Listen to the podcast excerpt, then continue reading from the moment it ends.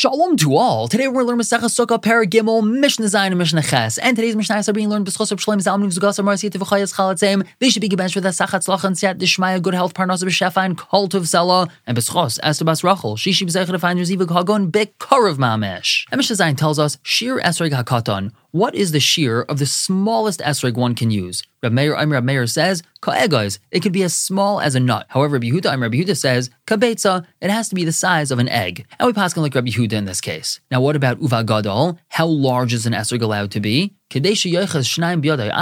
Rabbi Yehuda Rebbe Yehuda says if he could hold two in one hand, so then it's kosher. But if it's larger than that and he can only hold one in his hand, so it's not kosher. And why is that? Because Rabbi Yehuda is afraid of the following. A person might accidentally pick up their lulav and esrog in the wrong hands, and then they're going to have to switch hands. And that means that for a moment, he's going to have to hold his lulav and esrog in the same hand. But if his esrog is too big, it might fall out of his hand onto the floor and become pasul. So therefore, his esrog has to be small enough that he could hold two of them in one hand, which means that he'd be able to hold his esrog and lulav in the same hand. However, Rabbi and Rabbi holds afilu echad b'shtei Even if the esrog is so large, it takes him two hands to hold this one esrog. It's still kosher. And basically, Rabbi is saying that there is no maximum shiur that it's allowed to be. His esrog is allowed to be giant. If he wants to be the size of a watermelon, it could be that big. And in this case, we actually pass like Rabbi and often on Sukkot you'll see some people with these giant esrogim. And moving on to Mishnah Ches, the Mishnah tells us, "Ein oigdin es halulav b'minoi divrei Rabbi Yehuda." Rabbi Yehuda holds that when we bind the lulav, meaning when we bind the hadassim and the haravis to the lulav,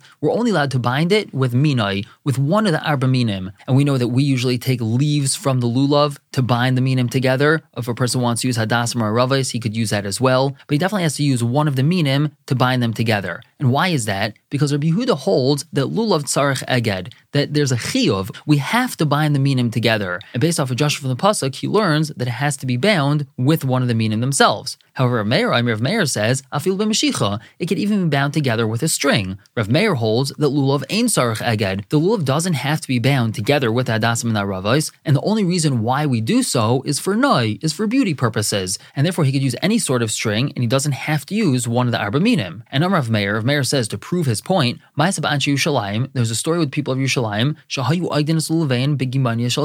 they would bind their lulavim with golden strings. They had this beautiful way of binding it. Often you'll see Sfardim do this. They don't use gold, they use very thin strips of lulav, but they have a very beautiful way of binding the lulav. So Rav Meir says they would bind it with gold, and gold is not one of the arba minim. So we see that you don't have to use one of the arba minim to bind the lulav. However, Amrulay, the Chum responds to Rav Meir,